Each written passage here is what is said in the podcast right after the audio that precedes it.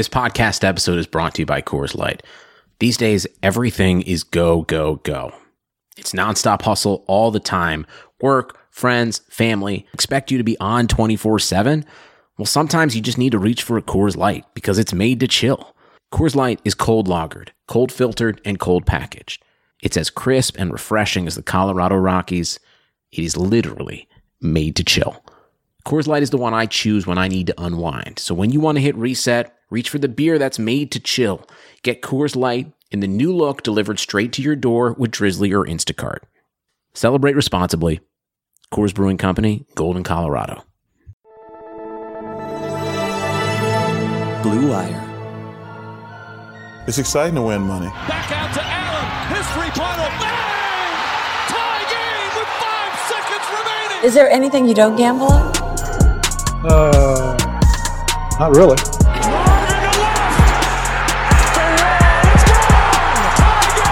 Gambling gods, fickle bunch. Oh yeah. So easily offended. Gambling's not your problem. You're just an idiot.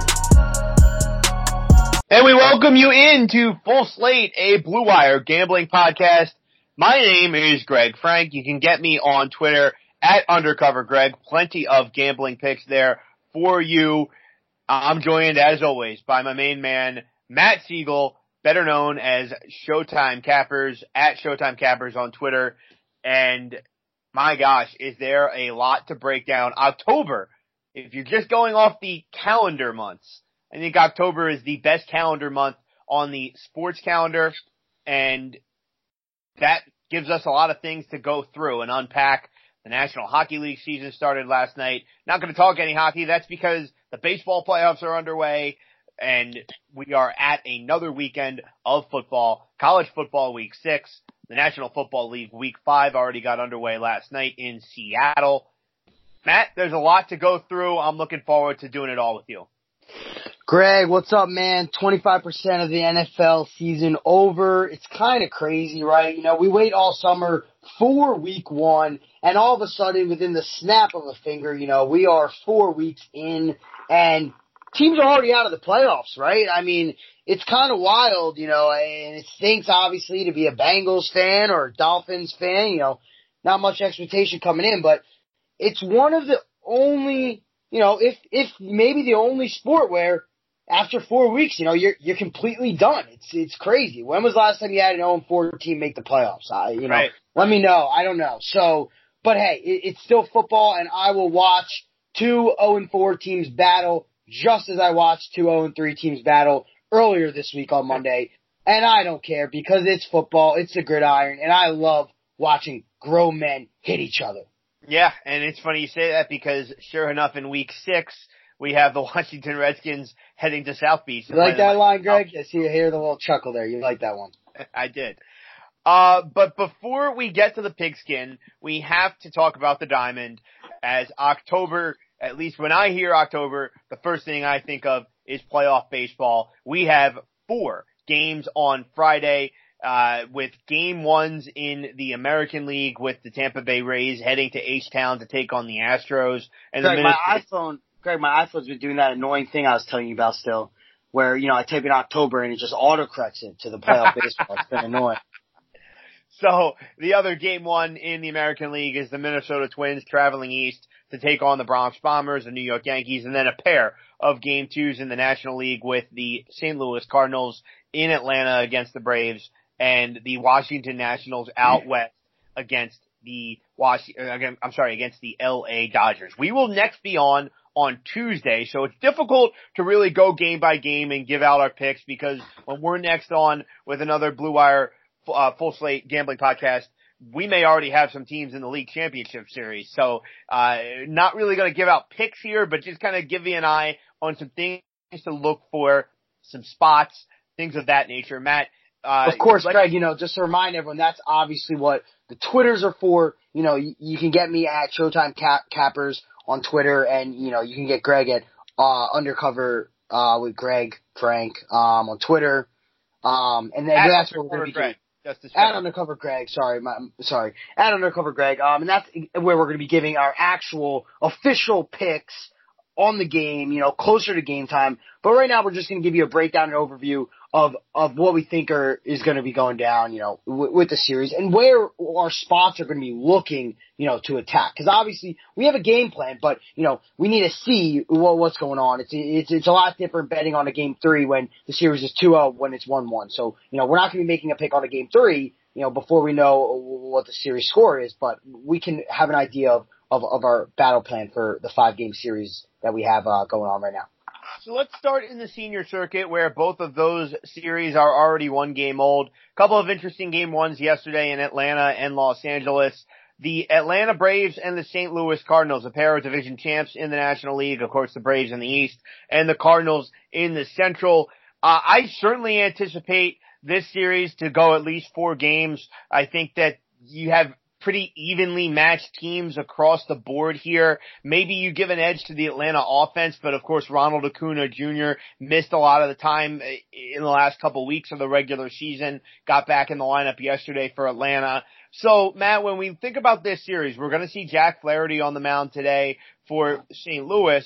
And before we hopped on, I was surprised uh, we were discussing that I was surprised to not see Mike Soroka until game three in St. Louis. Could just be a home road thing. Mike Foltynewicz will get the start for Atlanta in game two. But I, this is a tricky one for me to pick because you have a Cardinals team that's been there, done that, even though the last couple years they haven't been in the playoffs.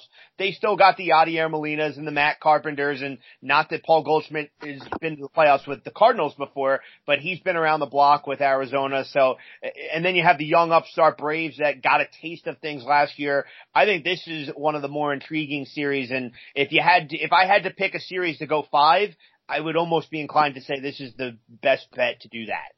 I mean, Greg, I really can't disagree with anything you're saying, but let me dive right into this game. I think you hit the nail on the head. I think these, this is one of the most even matchups we have in this in this round of the playoffs. But this man, Jack Flaherty, who we're going to see this afternoon, I mean, what can I say about him? First off, I think I've been on air here multiple times playing yeah, Jack Flaherty. First half, yeah, backing him as a first half run line. You know, usually at home, right? We know how dominant he is at home, but let me tell you, it doesn't get much different on the road. Greg, in six starts in September, this man had a 0.82 ERA, three and one decisions. In six starts in in August, excuse me, 0.71, four and one in his decisions. So, I mean, you know, take that for what you want, but that means in his last 12 starts, he's seven and two when, when he's gotten the decision.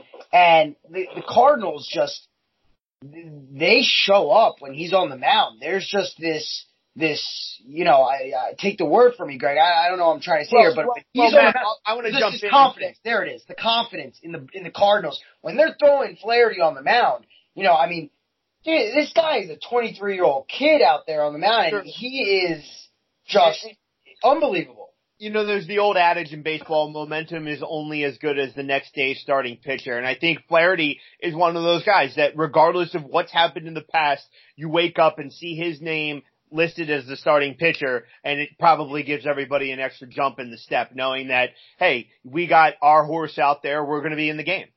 When you're at this level and when you're pitching how he's pitching, you know, you're not having a so-so year. You know, this is close to Cy Young numbers candidate numbers for Jack Flaherty here.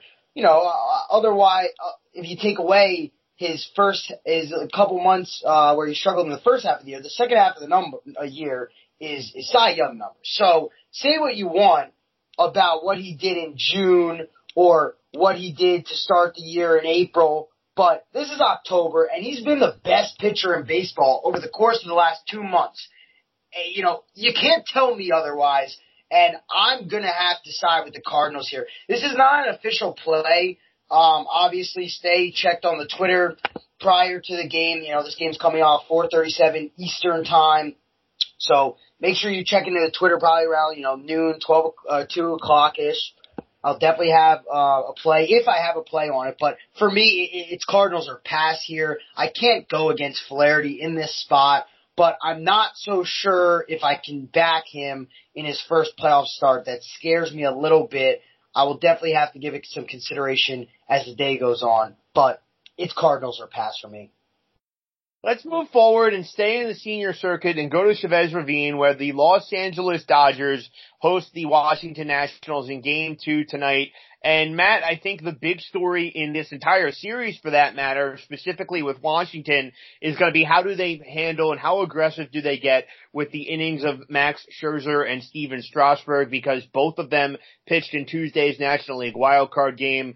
Obviously, a lot will depend on what happens in game two and, and, and what, if they are able to keep the series going back in DC and perhaps even push the Dodgers to the brink of elimination. But, uh, when we think about the, the Nats and, uh, they certainly were up against the wall on Tuesday night and got the big hit from Juan Soto.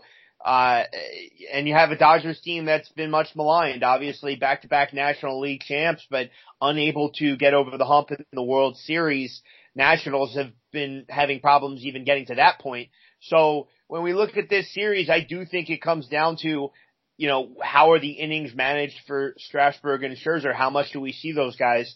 Uh, because at the end of the day, uh, the Nationals need need innings from those guys, and we know that their bullpen is their weakness, so they need their starters in a much more traditional way to, to keep them in games. Yeah, I mean, Greg, this can be a quick one for me, right? I, I think um, I think the Dod- I mean the Dodgers were my NL pick coming into it. Uh, the Nationals right. have been one of the hottest teams, obviously in baseball coming into the baseball playoffs.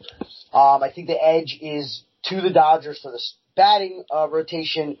And you know, call me crazy, I'm gonna side with the edge to the Dodgers in the starting pitching rotation. Uh, I did not like what I saw out of Scherzer, and you know, and he had been struggling going into that wild card. That's the thing. So he was struggling heavily since coming off the DL. So I, you know, I figured, okay, it's playoffs. He's at home. He's gonna lock in, right? He's gonna lock in. He's gonna turn up the notch. We're gonna see Max Scherzer we know, and and we just didn't see that, Greg. That really scares me because now all of a sudden you go from three stud aces to now two and a big question mark, right? And you know, in a five game series where a, where three games wins it, it's tough if you got one guy going out there who you have no idea is he going to go seven scoreless or is he going to let up five in, in, in five and two thirds. So I'm going to give the edge to the Dodgers here. I think the Dodgers are too good. I think they're too experienced, and I think they're ready for the task. Although I do think we'll see another exciting series, but I think the Dodgers are ultimately going to going to roll here and move on to the next round. On we roll to the American League. The 2017 World Champions that defeated the LA Dodgers. The Houston Astros are the favorites to win the World Series. Greg, I'm going to cut you off right there. Do we do we really need to talk about this series?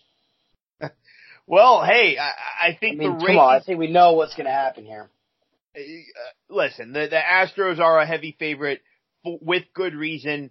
Uh, but I guess where we talk about it, we I mean we are a gambling podcast.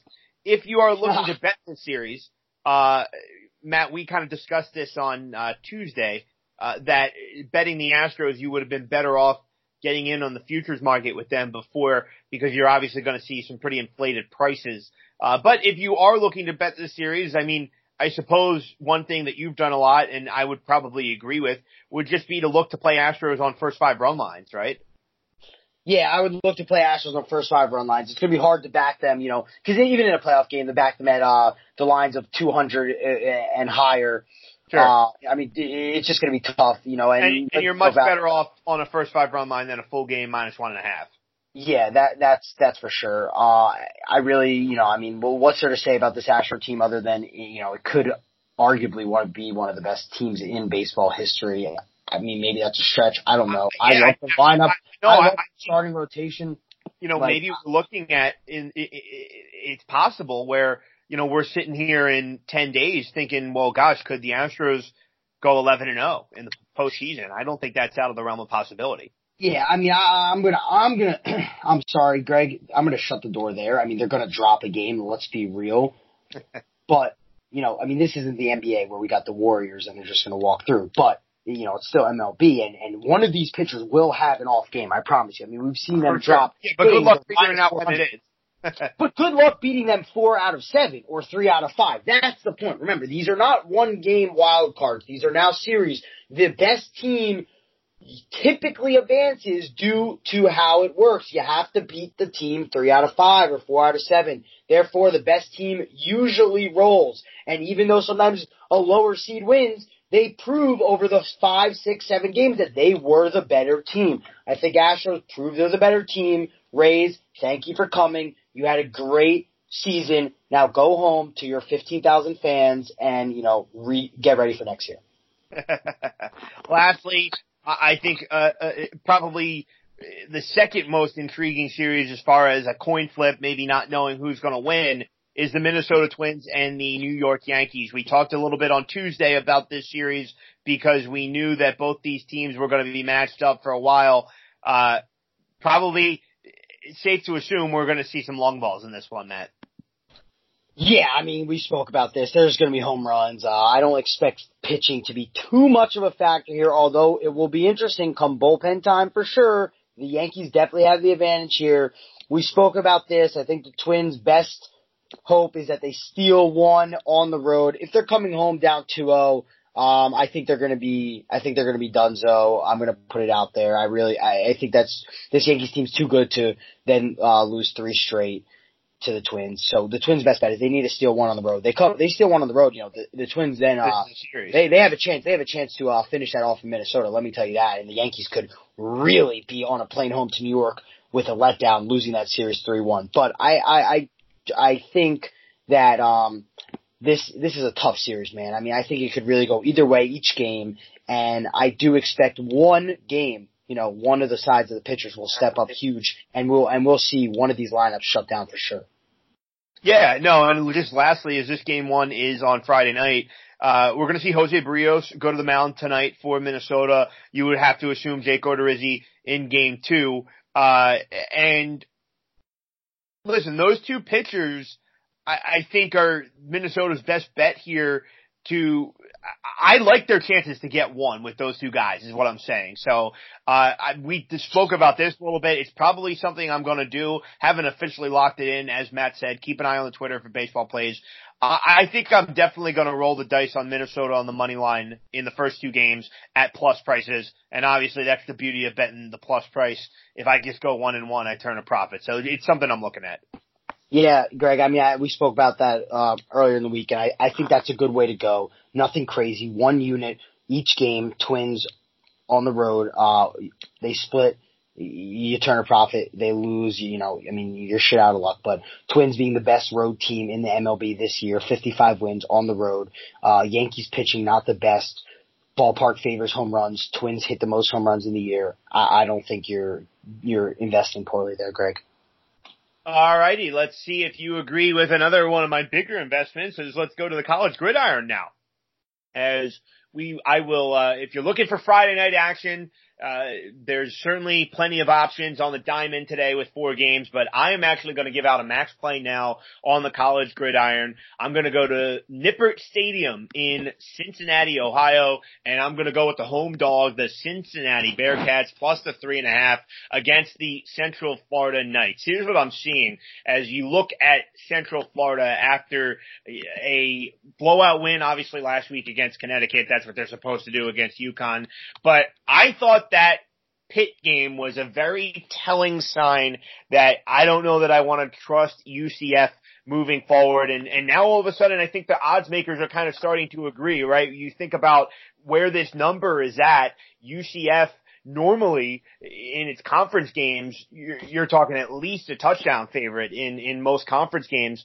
And, and here they are now as just over a field goal chalk against Cincinnati, a team that uh, they played last year with College Game Day in Orlando and beat. So I think that's going to be on the minds of the Bearcats. Desmond Ridder was the American Athletic Conference Rookie of the Year last year. I think he's primed to have a bigger game here. And I mentioned that Pitt loss for Central Florida. I think that was pretty telling as far as the ceiling for the Knights because Pittsburgh, if you look at the rest of Pitt's season, uh, they're just not that good. They only scored 10 points against Penn State. They barely beat FCS Delaware 17 to 14. Uh, they scored 14 points against Virginia and they only scored 20 against Ohio. There's nothing about Pittsburgh that makes me think that UCF has any business losing outright to them. So the fact that they did is telling me that UCF is a little overvalued here and that what's, uh, I'm an American Athletic Conference guy. I went to Temple. Cincinnati is a tough place to play.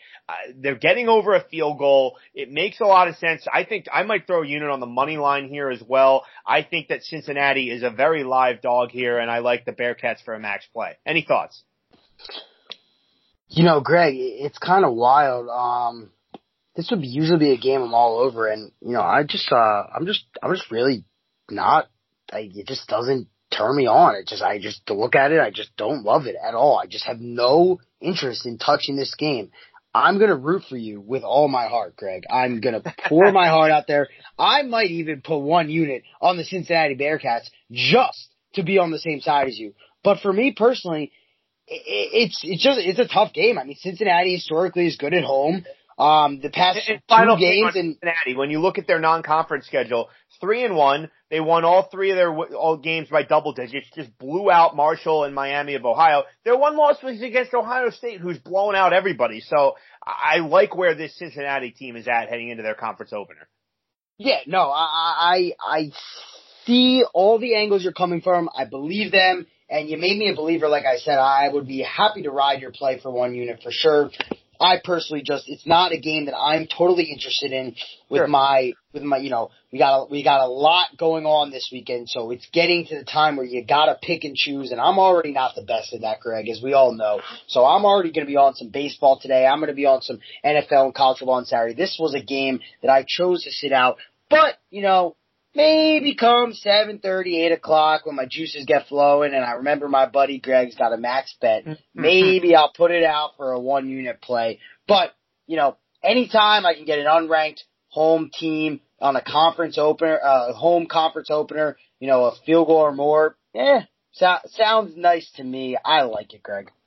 All right, let's go to another conference game on Saturday. This in the Big Ten, where we had a little bit of a crossfire action. I'm on the Michigan Wolverines, laying the three, three and a half at some shops. I have not officially bet this yet, but I will certainly be on Michigan against the Iowa Hawkeyes. Here's what I'm seeing. I'm seeing a Michigan team that I think is going to come out to play like they have a new lease on life. Yes, they did lose in convincing fashion against the against the Wisconsin Badgers in their first game in Big Ten play. But they responded. I know it was Rutgers, but they did what they were supposed to do against Rutgers last week, 52 to nothing. And Wisconsin, that was a crossover game for Michigan. That's the team in the Big Ten West is the Badgers. So the Wolverines, as far as they're concerned, everything is still right in front of them. By no means are they the best team in the Big Ten East. That is, that is right now. Craig, Craig, Craig, well, what is it? I gotta cut you off. What the hell is in front of this Michigan team? Where, where are they going? Where, what are they doing? Where, where's, what's in front of them? What's in front of them is the Big Ten East. They have not lost a game in against a Big Ten East opponent, so they still play Michigan State. They still play Ohio State. Eh, Those are their opportunities. They still play Penn State. I'm not saying that they're going to win those games, but that's what's in front of them. The opportunity to still represent the Big Ten East in the conference championship game. And I think they honestly, won. the opportunity for Michigan is they better win this game or their head coach is going to be out of a job. Like, well, they- well, they- that, that, angle I mean, this. I mean, this is the Michigan. I, I don't care that they're three and one. If they're, I see what you're saying. How you know they're not done yet, and they lost to on the road to a good Wisconsin team. But let's not forget how bad they've looked in the games that they won. Regard, don't don't give me that. Rutgers. That's a high school football team. Rutgers is. Don't give me Sure, that. sure. The They other two, the other three games they won, I hear you. Like I mean, they struggled heavily, Greg. But see, I would argue that again, that their best football is still in front of them. And like you said, Harbaugh's seat is getting pretty hot there in Ann Arbor. I I just have to think, it's, listen, at some point, whether it's Iowa, Penn State, Michigan State, they're going to play well. And Notre Dame, they play, they're going to come to play in one of these big games. I'm inclined to think it's this one against Iowa. Uh, Iowa feels like a little bit of a square dog this week. I will lay the field goal plus with the Michigan Wolverines. Greg, I, I really don't have much to say to you, honestly. I am, I'm, I'm beside myself. I, I really am, you know. I, I thought you were better than that, but hey, I, I'm not going to be upset. I guess I'll have to get the best of you once again on a noon start on college and college football. You know, real simple. I got the Iowa Hawkeyes plus three and a half. Give me the field goal and the hook. Michigan is pathetic. Iowa has looked great through four games. This is a big game for Iowa. They, like, like as like you said about Michigan, that they're not done. Well, you know, if Iowa wins this game, they're going to start off thinking that they have a chance at the college football playoffs. Now, let's just shut the door right there because obviously we both know they they don't. But I mean, hey, they win this game, they come at home versus Penn State. We know how hard of a place it is to play in Iowa, so you can assume that they'll have a good chance to win that game. Then home against Penn State at Northwestern. I mean, obviously they then have a battle at Wisconsin in November, but I mean, hey, if they win at Michigan and then can beat Penn State at home, who's to say they're not undefeated going to Madison, Wisconsin? You know, give me the Iowa Hawkeyes plus three and a half. Uh, I think they win outright. You have a max play. It's the Oklahoma Sooners who have just been a train wreck in the, well, a, a freight train, I should say, uh, in the Big 12. Uh, Lincoln Riley continues to churn out offensive, uh, masterpieces every Saturday. They go to Lawrence to take on the, uh, Kansas Jayhawks. Total of 67 and a half. Oklahoma, a 32 point favorite on the road. But you're doing what you're supposed to do with a big favorite, playing them in the first half.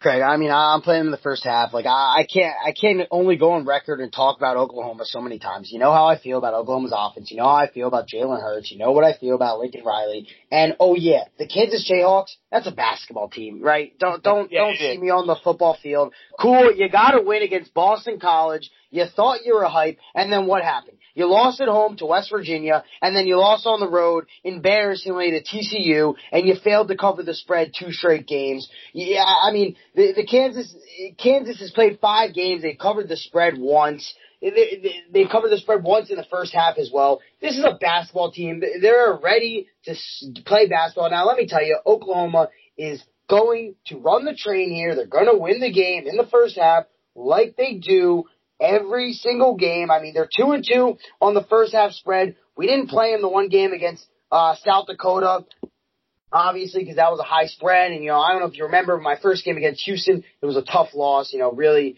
in my mind, uh, should have covered. Obviously, nice, easy to say now, but they're back on track. They covered first half against UCLA, UCLA, excuse me, and they covered last week's first half against Texas Tech. So, you know, give me Oklahoma. It's minus 20 on the first half. I know people are gonna be like, "Oh my God, minus twenty. That's ridiculous." That's three possessions. Jalen Hurts in this offense can score in the snap of a finger. They can throw a 60 yard touchdown. We saw what TCU did to Kansas. Now let me ask you, Greg, do you think TCU is better than Oklahoma? No. I'm going to answer for you. No. And okay. they were up 38 to zero at half. I know they were home and I know Kansas is, is, it was on the road that game and now it's flipped. So Oklahoma's on the road. But if TCU can go up 38 to nothing, against the Kansas Jayhawks, there's nothing in my mind that doesn't think that Oklahoma can be up 21 or more at halftime. Give me Oklahoma for a 3U max minus 20 first half. Staying in the Big 12, uh, let's go to Lubbock, where the uh, Oklahoma State Cowboys travel to Texas Tech. Oklahoma State opened as a seven point favorite, been bet up to about 10 point chalk at most shops. Total in this game about 63. Um, I'm going to sit on the sidelines here, but Matt, you like the Cowboys? Yeah, Greg, I actually have a few different angles on this game. So, um, as everyone knows, you, you know, if you're following my Twitter, uh, a top unit plays two units. And by the way, if you're not following my Twitter, I, I don't know why you're or how you're listening to this, but if you are, you should obviously follow my Twitter at Showtime Cappers on Twitter. Um, I have a few different angles. Two unit play on Oklahoma State first half. You know I you know I like these plays, Greg. I prefer playing first half sometimes. I got that in at five and a half. It's now since moved up to six in some shops. Some shops it's still five and a half. Obviously, the five and a half is nice because six is a you know it's not a key number like a seven or three, but six and four are those numbers we look for right after seven and three. And I took under 63 and a half full game, and I took Oklahoma State. I bought a half a point, something I don't usually do, but here I did, so to make it minus nine and a half uh, with a 120 juice. And those are both two unit plays. Oklahoma State, I mean, what can I say about them this year? Um, in five games, they've looked uh, amazing. And, and, and when I say five games of four one record, yeah, they look pretty damn good, losing thirty six to thirty against Texas. You know, that's Texas is a great team, so they ended up covering that game. Obviously, but they lost. But I mean, so four and one, they're five and zero against the spread this year. Texas Tech, what can I say about them? I mean, yes, they're coming home. I understand that after two road games, but two brutal road games. I mean, small favorites at Arizona and they don't get the job done, and then they travel to Oklahoma. Uh, I mean, they play Oklahoma and they just get a shellacking there. So, you know, they're they're they covered the spread one time this year. They they pushed or lost depending on where you had the number, and they've lost the last two. The first time they covered the spread was their back in game one, their home opener. So there's really nothing that I see here that would take me off of OK State. And like I said, I like them to get out to an early start, cover the first half, cover the full game, and I like the game to go under. I don't think Texas Tech scores many points. I think OK State gets job done. A little bit of a consensus play now as we move forward into the Big 12 in the later afternoon slate. The Texas Longhorns are 10 and a half, 11 point chalk in Morgantown against the West Virginia Mountaineers. Uh, I and Matt and I both like the West Virginia side of this one. West Virginia uh, catching all those points. Uh, Neal Brown, first year coach at West Virginia. This is the type of spot where even if he doesn't win the game, could really make a statement that he's the right man in for that job. Uh, and oh, by the way, guess what's next for next for Texas? Neutral site game, Red River Red River rivalry against the Oklahoma Sooners. I have to think there's probably some look ahead element here for Texas. Greg, let me stop you right there. Some look ahead element. Not only is there some, there is a direct correlation. Let me read you this statistic, Greg. The Texas Longhorns are 3, 13, and 1 against the number the last 17 games before the Oklahoma game, wow, including 07 and 1 in their last 8. So this game defines a look ahead. This is sure. the game of the year for Texas every single year. Like this is the game they this is the game they need to win every year. So you know, is it surprising? West Virginia, West Virginia, the last couple weeks they get a Big 12 win. I know it was Kansas, but it's the first year for the, the coach, Neal Brown, as I said. So it's a little bit of a transition year. So the fact that they can start 1-0 in conference has to make them feel good. And then the week before that, uh, they beat NC State 44 to 27. So they have to be liking where they're at. Then they go into a bye week after the Kansas game. Then they come out of the bye for Texas.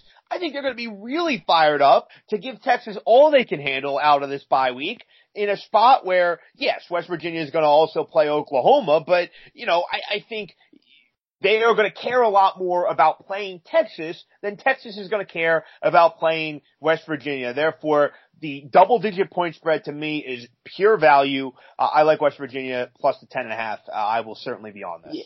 Again, pure value. If you don't even want to back West Virginia, look at this bet more fading Texas in the sure. look ahead situation, which has been profitable. And like I said, over the past uh, seven times they've they've played. I mean, if you played it every time, you're doing really well. You know, you can buy whatever you want. So uh, give me, I got in at plus 11. It's, it's at plus 10 and a half. I'd be sure to grab it before you lose that hook because that hook is obviously valuable there. And I expect it to go to 10, maybe even under 10, uh, maybe even under 10, but I got in at 11 and I would still play it at 10 and a half. I would play it at 10, but uh, you know, don't wait for this line to get to 9 and a half because by kickoff, uh, on Saturday, it, it might very well be under 10. Couple more college games here. Another one that we both like the same side of uh, and the biggest game of the weekend is the Auburn Tigers heading to Gainesville to play the Florida Gators. Auburn is a field goal favorite in this game, total of 48 and a half. I got in at Auburn minus two and a half. Uh, Matt, I'll give you credit on this one. You were all over the Tigers at the beginning of the season, and my gosh, uh, you know, I I wonder where we're go- what the conversation is going to be like a month from now when you know you still have Auburn, LSU, Alabama, all in the SEC mix. And then uh, you talked about Oklahoma earlier. We're going to get to Ohio State. It just feels like this could be a year that really pushes the needle forward on playoff expansion because Auburn's one of those teams where if you told me they're going to win the national championship, I'm not that surprised. They're that good. Um. Okay. So let me just start off. You know, I don't. I don't want to start off with coming at you every time, Greg. But let me start off with, you know, even as high as I am on Auburn, I think we can throw national title uh, contention out of there. Mean really out the window though? Strictly, uh, yes, yes. I say out the window. Um, and that's you know strictly due to quarterback play. Um, I think this defense is a top three defense in college football, and so I think that can get you far but I think it can only get you so far is my point. Um, but this game, you know, we spoke about this game, I believe, correct me if I'm wrong, before the Texas A&M, the Texas A&M game, did we not?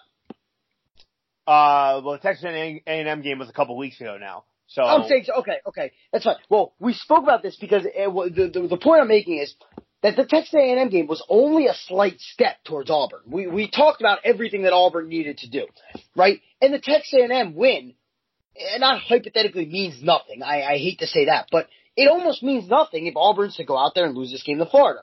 It just erases it. You know what I'm saying? Okay. Well, let me tell you why why it's facts because we know Georgia is most likely going to run the table, and we know Alabama's most likely going to run the table. And if they don't run the table, that means they probably lost to Auburn. So my right. point, my point I'm getting at is where this game puts Auburn if they are to pull out this win, right? Now Auburn can afford to lose to Georgia or Alabama or LSU. Because remember, they play at LSU also. So not only do they play this now, game at Florida, granted, they do get Georgia and Alabama at home. So, so, so my point is, if they lose this Florida game, then you're telling me, okay, they lose this Florida game, and then what? They got to win those three games, Greg, because a two well, team, right. a two loss team. The only chance they have in the playoff is if they're, they're not going to lose. A one games. loss. They're right. not going to lose two games to get in. Exactly my point. And I think we can agree that LSU, Georgia, and Alabama are all better than Florida. So my point that I'm making to bring it back full circle is Auburn needs to win this game to keep their playoff hopes live. It's really right. as simple as that. Because, because they're going to lose only, one of those other three. Exactly, is my point. Now, could they win two of the three? Sure. Could they win the two home games and lose at LSU? Potentially. But if they lose this Florida game, are they going to run the table and win at LSU, win at home against Georgia, win at home against Bama, knowing that they also lost to Florida? You're damn sure they're not going to do that. So they need to win this game, you know, and then they go in. They'll have an easy game against Arkansas. I'll be looking to play Arkansas spread, obviously, because I'll be a look ahead to the at LSU game. And then they're at LSU. And then that's a huge game. That's a huge game because that's, in my mind, at LSU for Auburn is house money. You win that game, well now, holy shit. Auburn, you are staring college football in oh, the. Matt, but like, it, let me just go back to what you said earlier. Like at this point, if we're starting to talk about Auburn as a playoff contender, then you have to give them national championship contention too. If you think they can make the playoff, then they're, they're one of four left. Yeah, but in a big game in, in the college football playoffs, I'm not I'm not trusting Bo Nix. I'm not trusting Bo Nix, and I'm not trusting There's them. going to be plenty of big games between now and then, though. So if they get there, he's going to have been through the ringer.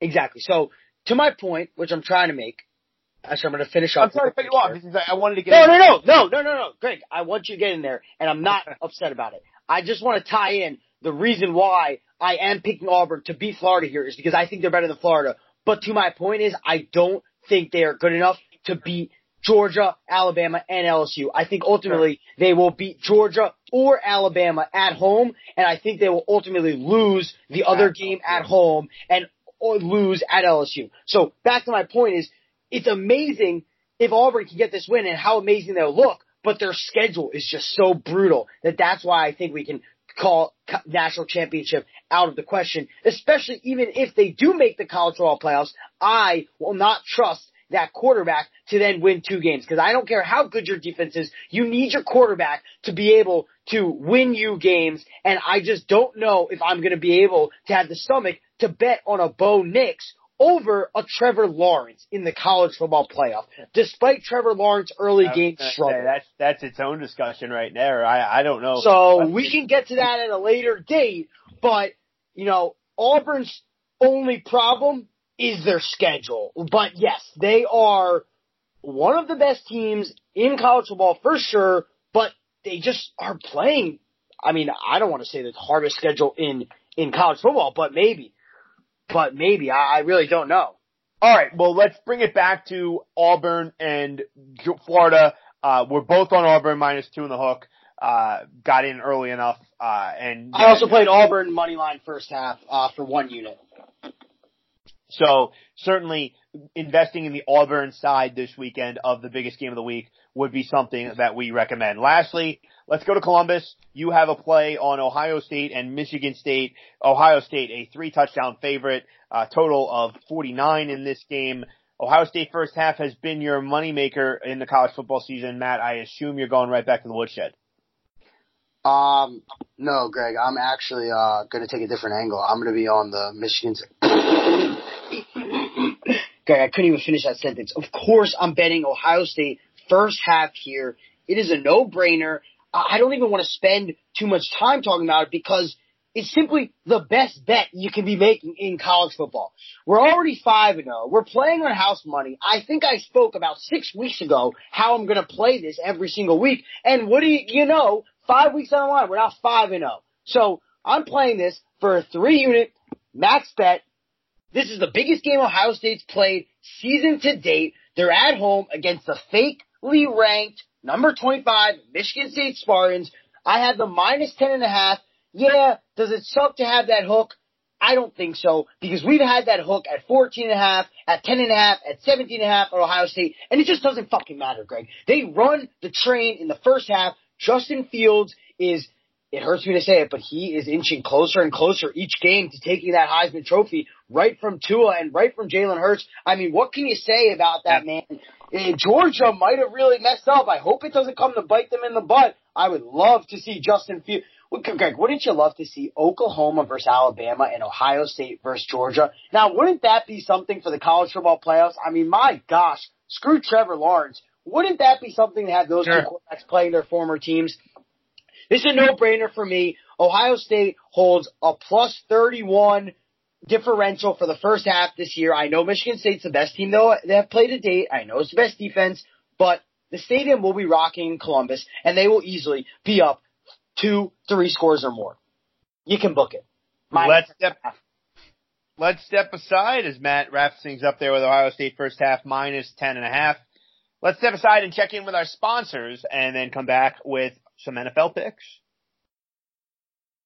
Indochino was founded on the belief that you don't need to spend a fortune on a custom wardrobe. Indochino is one of the world's largest made-to-measure menswear brands. They make suits, shirts, coats, and more. And everything is made to your exact measurements for a great fit. The best part is that they are affordable. Almost all of their custom clothing is under 400 US dollars. The process is simple. Choose your fabric, pick your customizations, and submit your measurements. Your package will be delivered straight to your door in two weeks. You can get measured and design your suit at your nearest Indochino showroom or do it all yourself online at Indochino.com. Start your style upgrade now with $30 off your total purchase of $399 or more at Indochino.com when entering Blue Wire at checkout. Plus, shipping is free. That's Indochino.com. Use the promo code Blue Wire for $30 off your total purchase of $399 or more. An incredible deal for made to measure clothing. You really have no excuse anymore to wear clothing that doesn't fit. When you're selling online, getting your orders out can be a real pain. It's time consuming and expensive, and there's so many carriers to choose from. How do you know you're making the best choice? That's why you need ShipStation.com. It's the fastest, easiest, and most affordable way to manage and ship your orders. ShipStation helps you get orders out quickly, save money on shipping costs, and keep your customers happy. No matter where you're selling, Amazon, Etsy, your own website, ShipStation brings all your orders to one simple interface, making them really easy to manage from any device, even your cell phone. ShipStation works with all of the major carriers, including USPS, FedEx, UPS, and even Amazon Fulfillment. So you can compare and choose the best shipping solution for you and your customers. They even offer big discounts on shipping costs. Now any business can access the same postage discounts that are usually reserved for large Fortune 500 companies. You'll always know that you're getting the best deal.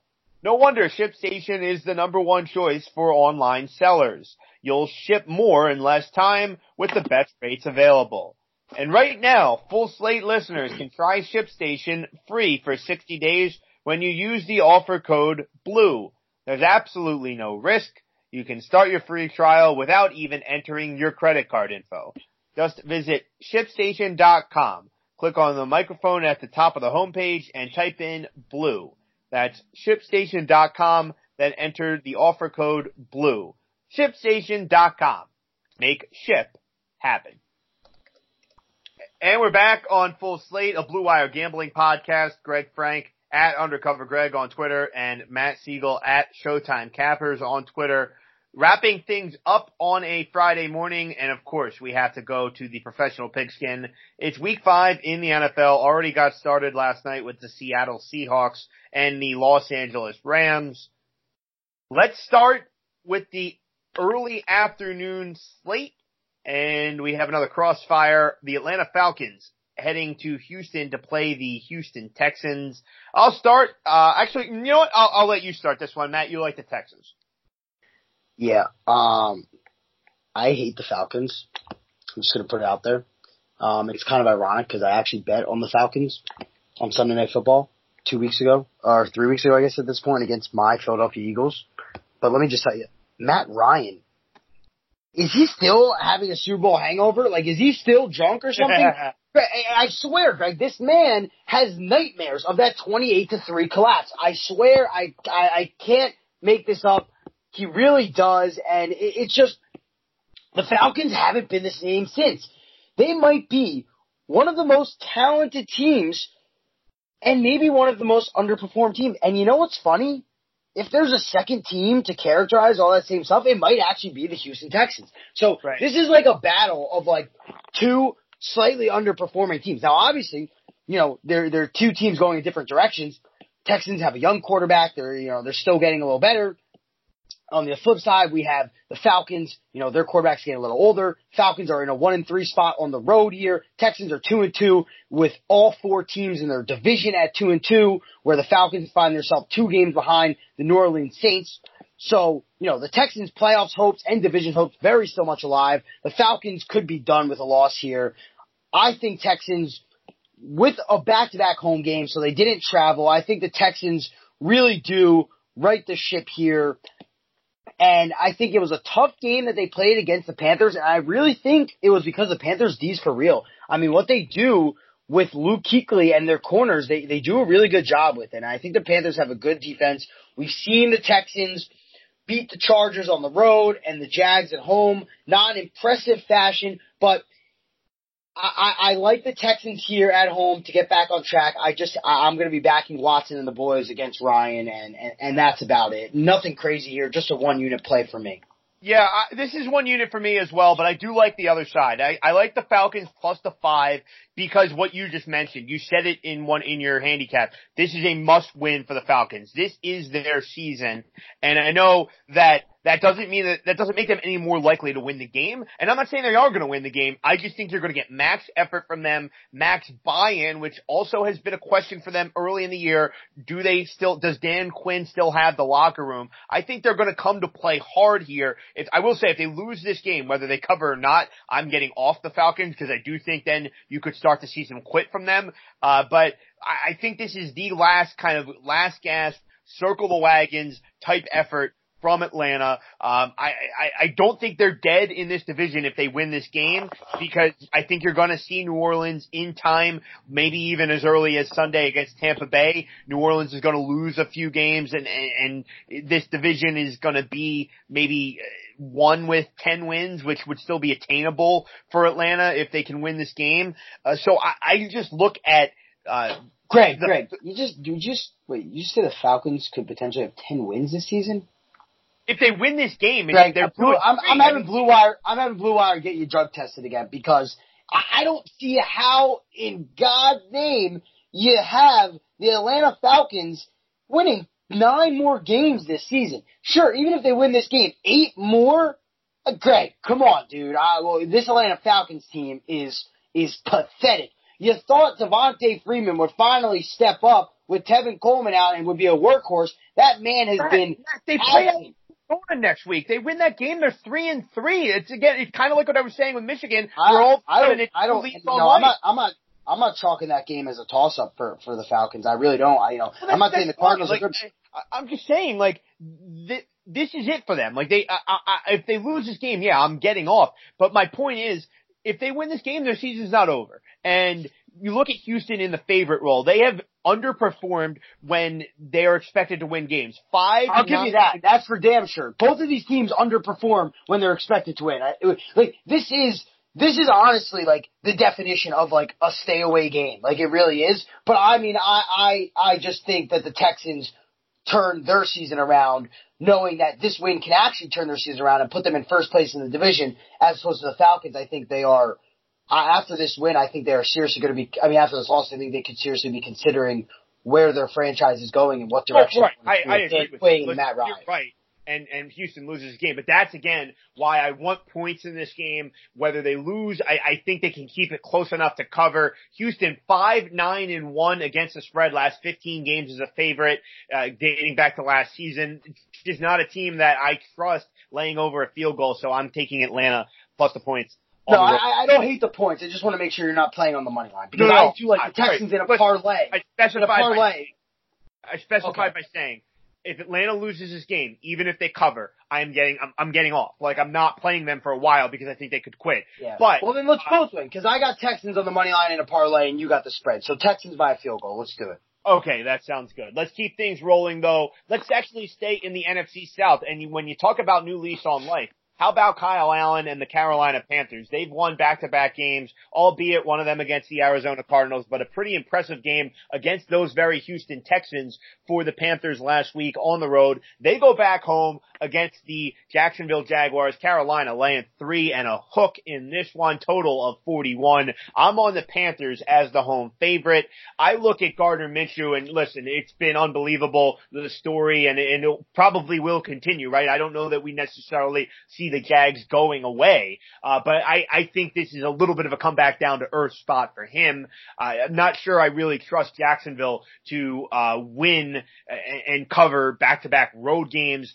Denver let that game slip away last week in the Mile High City. Uh, then we think about Carolina. As I said, I think uh, the Carolina, like they got good players. Like you talked about Luke Kuechly and their defense. Like it's a good roster. Like it wasn't just Cam Newton that was going to carry them to a good season. If you thought Carolina was going to be good, like if you thought Carolina was going to be good, it was probably more than just Cam. So they're getting the good quarterback play, and I think we are going to start to see uh, these backup quarterbacks they were value plays earlier in the season when they were making their first couple starts because uh not many people really knew about them. Now I think the whole Minshew thing has the Jags feeling like a bit of a public dog this week.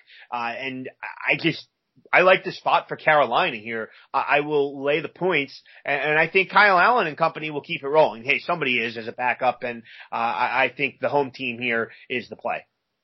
Yeah, I mean, I'm I'm right with you here. I'm on the Panthers um minus three and a half, and it's a real interesting game, right?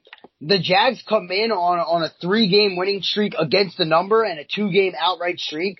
The Panthers come in on a two game against the spread streak and two game uh two game winning streak. So, you know, two games on the road the Panthers won. So naturally I would typically look for this to be a letdown spot for the Panthers. But they're coming in against a team who's also two Right. and zero, and probably has outplayed their expectations for the past two games. So this actually wouldn't be a letdown spot for me. And I think with the Minshew hype, like you said, I think this is more of a letdown spot for the Jags. You know, I don't Exactly. expect Leonard Fournette to run for 30 yard, I mean 30 carries and 225 yards against this Carolina Panthers te- defense on the road. Luke Kuechly is not going to allow that. I I promise you that. And this defense, like you said, extends further than Luke Kuechly. I expect this to be a low scoring game as the total implies with a 41 total. Uh, give me the Panthers minus three and a half. I think they win by a touchdown. Let's go to the Steel City with the Pittsburgh Steelers at home at the ketchup bottle, Heinz Field against the hated Baltimore Ravens. Pitts, Pittsburgh, a three and a half point home dog here. Matt, you like Mike Tomlin's team to uh, keep things rolling a little bit. This was a real interesting game, Greg. Opened at three, moved all the way up to three and a half, then all the way up to four, then back to three and a half. I hopped in at three and a half, and I'm happy I did because now it's back down to three in most shops. And let me tell you, I like to have that hook because why the hell not? And at home, I It, love. it's hard to find a more valuable hook too. I, I, I really, you're, you're, you're damn right there. I loved what the Steelers did last week against the Bengals. Okay, yeah, the Bengals suck, that's fine. But let me tell you, this Ravens defense, you know, it hasn't been that much better since their week one domination against the Miami Dolphins. I mean, they let up 33 points to the Chiefs. Obviously, we know how amazing their offense is. And then they got smacked to the Browns, letting up 40 points. And they still let the Cardinals score 17 points, which was a competitive game. You know, so maybe this Ravens team was a little overrated after their 59 to 10 win against the Dolphins. And now we've seen what they really have become. Since then, Yeah, they've a tricky team to handicap. I mean, since then they've they've they've they they failed to cover the number in three straight games. Obviously, depending on where you got it, they closed they uh, the opening line they covered against the Chiefs. The closing line they did not. So it's interesting, and I you know I think the Steelers the Steelers defense has caused a lot of turnovers this year. They've they've been flying around there, and the game plan they set up for Mason Rudolph with with getting him just easy looks, quick throws, completions, and setting up for the ability to have him take a deep shot down the field every now and then is was uh was a great game plan. And like I said, I know it was at home against the Bengals, but hey, in a rivalry game like this, I don't care. It's Pittsburgh Steelers, Baltimore Ravens. I'll take the three and a half at home. That's too much for two teams that I actually don't think are too far apart. Yeah, no, you're right. And I, I think that you hit the nail on the head when you talked about Baltimore and how they played since that Miami game, which in and of itself was a little bit of an aberration. Uh, not a team I want to lay points with right now. I mean, last week, uh, you and I, I think both were on the Ravens and that was a woeful performance for them. So, uh, I, it would be the side I would play. I haven't gotten there yet with the Steelers. I may still pass just because it's, it's the AFC North. It's the Ravens coming off of a bad loss. Have to think Harbaugh's got the team ready to play a little bit more, but, uh, no interest in laying over a field goal with Baltimore right now. It, it really in almost any spot. Uh, let's keep things moving and go to the late afternoon slate. Uh, oh, you're right. You do have one more play in the early afternoon, uh, FedEx Field, the, uh, laughable Washington. I have two more. I have two more at the one o'clock slate. I'll run through them quickly because these are both two winners, Greg. You, I'm laughing because you really don't have to think too much about it. Let me tell you, Greg, if there was an Ohio State of the NFL, it's the New England Patriots right now. I mean, am I am I am I wrong? Am I wrong? line against uh, Buffalo last week. Yeah, I mean, I, I don't know. I mean, that first half line might be a pick 'em if Ohio State was playing the Patriots. I don't know. Now, obviously, you know, before everyone starts crying, clearly, I'm kidding. I'm kidding. But we know how good the Patriots are in the first half. They're covered the first half four out of four games. You know, I mean, what is there to say about them? I'm just happy they didn't cover full game last week because I had Buffalo. Greg, I need, I want, I, want- I need, I need everyone else to hear that you're reading off the schedule to me. I want, I want to know who have the, who has the Patriots play play this year. week one at uh, home against Pittsburgh. Week two at Miami. Week three, uh, who they play? Oh, uh, the Jets, and then week four they were at Buffalo. Cool. So, so your rebuttal to me is not the best schedule. Sure, I'll buy that. But the Redskins suck, right? I, like I can't even be nice. I can't even sugarcoat it. So if the Patriots have covered the first half against four other shitty teams, why won't they cover the first half against the fifth shitty team that they play? Now, if this was a good, okay, and I'm sorry uh, to take shitty back. You know, I know I understand the Bills were three and zero when they played, but let's be real. I do not think the Bills were a three and zero team at that point. We knew who they played. They played the Jets and an Eli Manning Giants team. You know, so we know we know the Bills deal. Anyway, this is the New England Patriots. They are they are the cream of the crop when it comes to NFL. Just as I say in Ohio, with Ohio State, they get in and they get out. This total is low for a reason. The Patriots are going to win this game. It's pretty much just a matter of, okay, when do the Patriots just decide to keep handing the ball off, you know, or when are they up three scores, or when is the game actually over? The Redskins don't want to play this game. The Patriots don't want to play this game. Gruden is already on the hot seat. He's close to being fired. Dwayne Haskins, let me tell you, the half the organization didn't even want to pick him at 15th overall. They did, and now they're forced starting him. He doesn't have many skill players around him. They're missing their all pro left tackle. The Redskins are an absolute mess. Not only are they an absolute mess, oh yeah, they're 0 4. Hello, Miami Dolphins. We have competition for the number one overall pick, don't we? Two so, next week in South Beach. Redskins exactly. so the Redskins are going to come out and they're going to look pathetic, like we've seen. The Patriots are going to win. I got in at eight and a half. I don't see why there's any reason the Patriots shouldn't be up 10 plus points and cover this first half. This is a two unit play for me. That's an easy winner, Greg. Now let me get you to my other two unit easy winner. By the way, the Steelers were a two unit play for me as well. So I'm going over all my bigger plays, starting start, uh, past the Falcons. These are all these are all uh, elevated plays for me, and we know obviously I had the Seahawks as a max uh, last night. So Take me to New York, Greg, or or uh, I guess uh, uh, I'm sorry, you know, North, Jersey. North, North Jersey. I'm sorry, North Jersey. The New York Football Giants, and I'm on my team, or I guess I should say my quote unquote team, you know, because you know, being an Eagles fan, but the Giants obviously I've spoken highly of. Feeling good about that over five and a half wins. I'm feeling great over that five and a half wins, and let me tell you, Greg, I'm going to feel better after the three and two after this week. That's right. The New York football giants will pull the upset at home against the Minnesota Vikings. Now, let me tell you, I did play them on the spread because I'm a little pussy. I'll tell you that. But mm-hmm. I will sprinkle in the money line, most likely, come Sunday for sure. Craig, forget the New York Giants and Danny Dimes. I understand he threw two picks last week, but I mean, they, they had the game sealed away. There's just a new aroma around their team right now, like a new energy with, with, with, sure. with, with, uh, Daniel Jones as quarterback. And let me tell you, for whatever reason, I don't know why, but they, I think they think like that they can actually like, like maybe win a division or like make the playoffs. Like I said, I don't know why because obviously we can agree the Cowboys and Eagles are way better than them. But here well, we are. They're only certainly making a nice early case for offensive rookie of the year. I mean, hey, but here we are. Like, and there you go. Here we are. You know, the New York Football Giants are one game back of uh first place in the division. So you know, for like I said, I, I I think they're still crazy up there, but they do think they have a shot. And can we talk about what the hell is going on in Minnesota right now?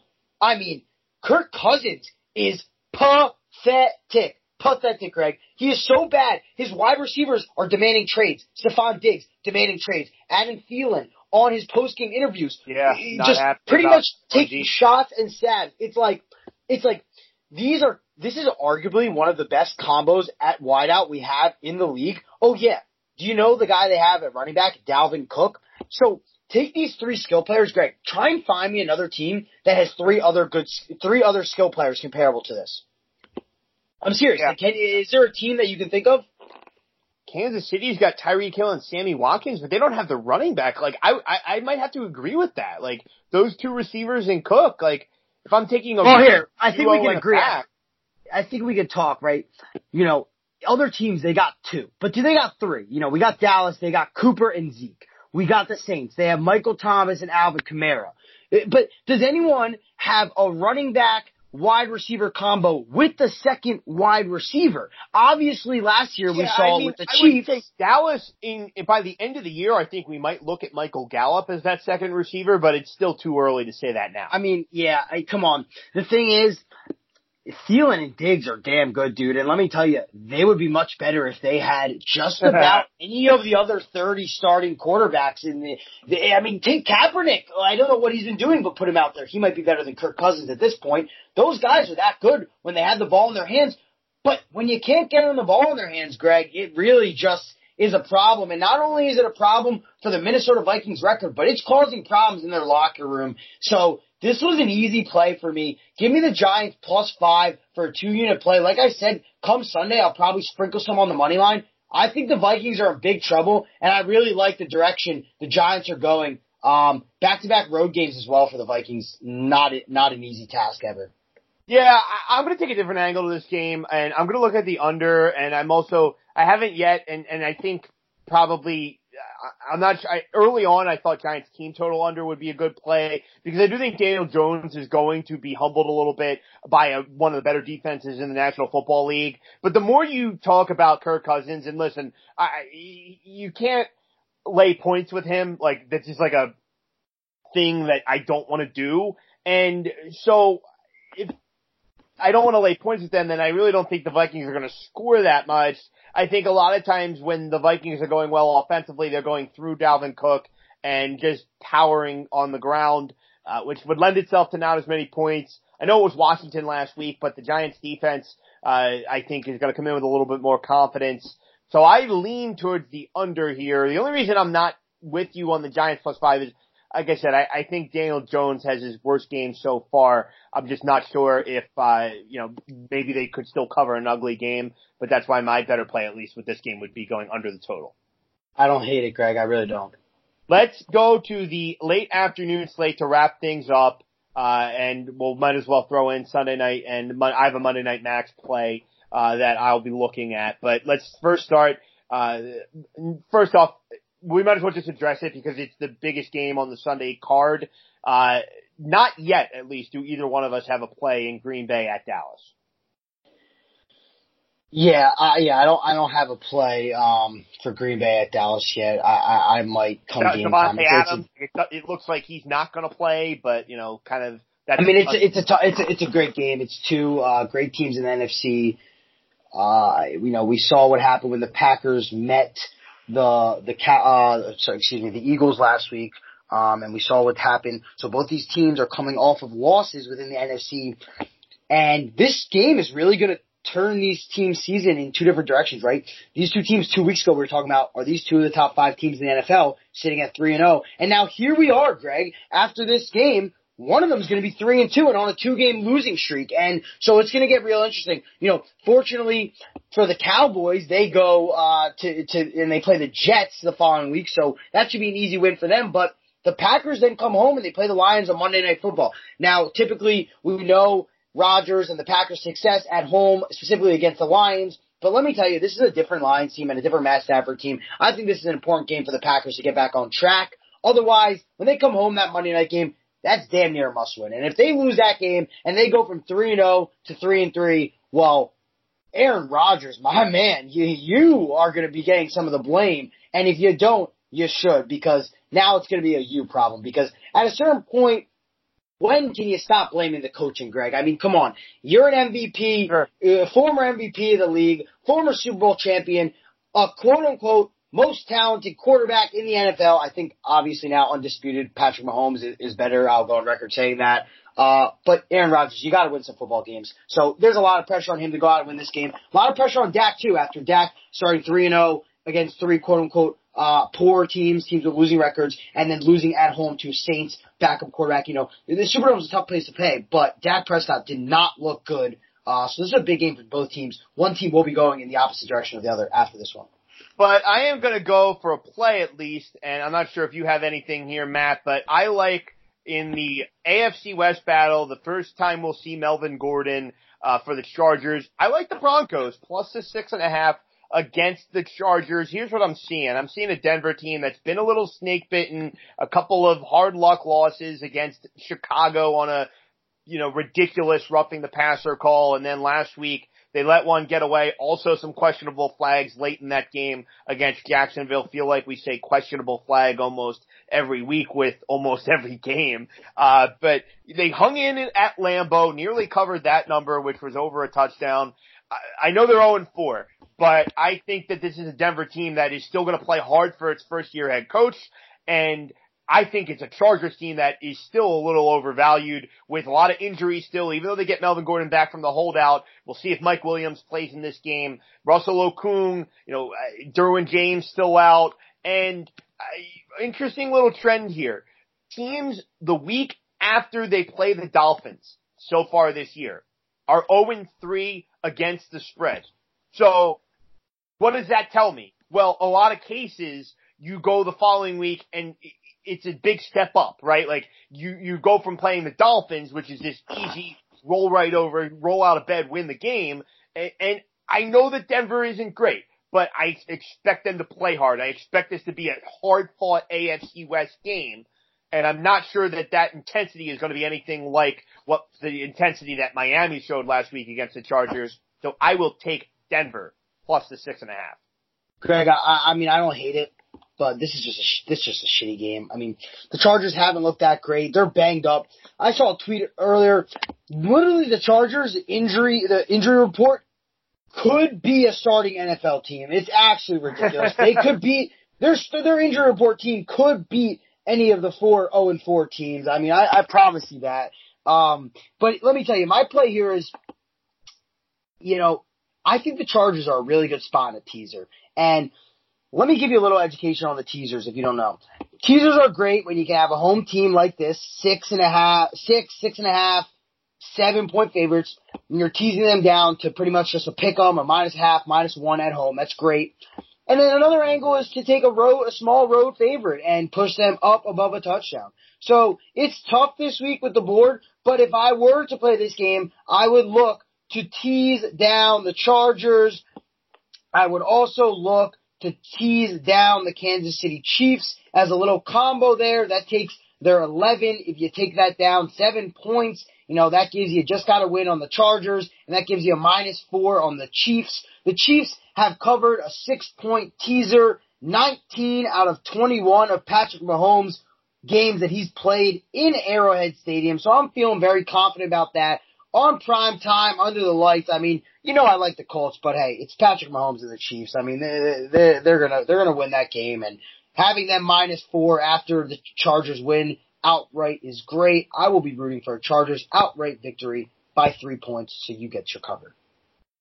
And I hope I get another cover here because I'm going a little bit bigger on Monday Night Football to wrap up the NFL Week 5 slate. Give me the San Francisco 49ers minus the field goal and the hook against the Cleveland Browns. I love this spot for San Francisco, Matt. What's everybody saying about the Niners? I've been a believer since day one. I took them over eight and a half wins at plus money, but there's still a lot of people around the Niners. Oh, they played Tampa Bay. They played Cincinnati. They played Pittsburgh without Big Ben. So then all they did was win those three games and cover two of them. And then they go into their bye week. Uh, so now they come out of the bye on Monday Night Football. So a chance to really show the nation, hey, we're for real. We can make the playoffs, which I think they absolutely can. Uh, and I love Kyle Shanahan. I think this is a coach that probably got a lot of buzz when he was hired. He was the offensive coordinator for the Falcons who went to the Super Bowl. And then for one reason or another, no reasons that really made sense, people got off because he didn't have his quarterback last year. Jimmy G got hurt and, you know, they had the new GM come in, John Lynch, and now they built up the roster a little bit more. I really like their front seven. Uh, so I think the Niners are, you know, a team, like I said, I bet them over their win total, eight and a half, and I love them in this spot to come out and really make a statement to America on Monday Night Football out of their bye week. Then you look at Cleveland. The last couple weeks, Cleveland, uh, they got their, I know it was the Jets, but they got their first Monday Night Football win in God knows how long. Uh, then they played the defending NFC champion Rams in a big primetime game. Did not play that well. Freddie Kitchens called a horrible game. They lost that game. Then they had a very impressive win last week against the Ravens, but that's a big divisional game. So you have all these big, high motivation spots, and now you're playing a non-conference opponent. I think they could be a little flat out of the gate here, and I think the Niners are going to be fired up to come out and really put the pedal to the metal in the first quarter, first half. I'm going to play them minus three and a half for the full game on the max. Uh, and I think the Browns is going to be Jekyll and Hyde all year. Up, down, up, down. And they were up last week. I expect them to be down this week. And I really like the Niners San Francisco minus three and a half for a max. Craig, real interesting note about this game.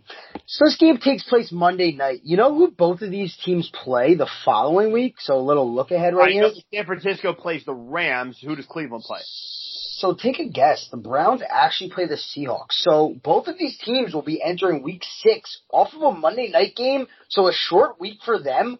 Uh, a short week, obviously one, you know, less day, but hey, they all matter against two teams that will be having a long break, you know, because they play Thursday, so they'll have sure. the, the extra added yeah, So that'll just be an interesting note for week six. And obviously they flip, so the Browns are on the road here Monday night, and then they come home against the Seahawks, and the Niners are at home here against the Browns, and then they go on the road against the Rams. And, you know, so it's just going to be interesting to know for, for week six, you know, based off what we saw last night and, and then what we see on Monday, the outcome of this Browns and Raiders game. But I do lean with you, Greg, here. I don't have official play on this yet. It's a little too far out there for me. I will on Monday after I absolutely crush my Saturday and Sunday slate. But I do lean Niners. Coming off the bye here, um, they're they're you know they're home on prime time. They they didn't travel the past two weeks. That's an interesting note because they played two weeks ago at home against the Steelers and the Browns have had some interesting travel, right? I mean, they were at home against the Rams and then they, you know, they traveled to Baltimore for a tough game. So now they're coming across country. Yes, I know they have the extra day, but they're still coming across country with a time change where the Niners are rested. Now, I don't think fatigue plays much of a factor with the week four bye. I actually think that's a slight disadvantage later in the year. It'll be interesting to see if the Niners show more fatigue. You know, obviously, again, uh, rather than the teams who have a week eight, nine, ten bye. Um, but with that being said, at home on Monday Night Football, I, I do think both of these defenses are for real. So my early lean is definitely towards the under and the Niners. Um, and I hope come Monday night I am on the Niners with you because I really don't want to get the best of you uh, three out of three games on this pod. I really don't. Oh, okay. Well, unfortunately, we couldn't discuss it because it's a Thursday game when I got you with the Eagles last week uh, against the Packers. But I, hey, I'll give you that one, Greg. You can you can brag about that. You didn't bring it up. That's that's not my problem. Well, because we record, we release on Friday. It was a Thursday game. I mean, so hey, you know, I mean, I guess there's just something about it. When we disagree on the pod, I got it. When we disagree on the Twitter, that's you. But hey, the airways hear what I speak, so we'll All right. Well, let's see what the Michigan Wolverines have to say about that on Saturday afternoon. Matt? Good luck, buddy. I, I really hope we're both come out winners all yeah. week long. And you know, I, when I say hope, I know for a fact we're going to come out winners. And you know what? I'll give it to you. We can go one and one on college football against each other. I, will be happy with that. That sounds good. Matt, always a pleasure. Hey, we're back on Tuesday now because as we, as we just went through, there's a lot to unpack in the sports scene in October. So we will talk to you all again on Tuesday, hopefully after a very nice weekend of football wagering. Everyone enjoy your weekend. We hope we helped you with some investments and please play responsibly. Sugar Ray Leonard, Roberto Duran, Marvelous Marvin Hagler, and Thomas Hearns.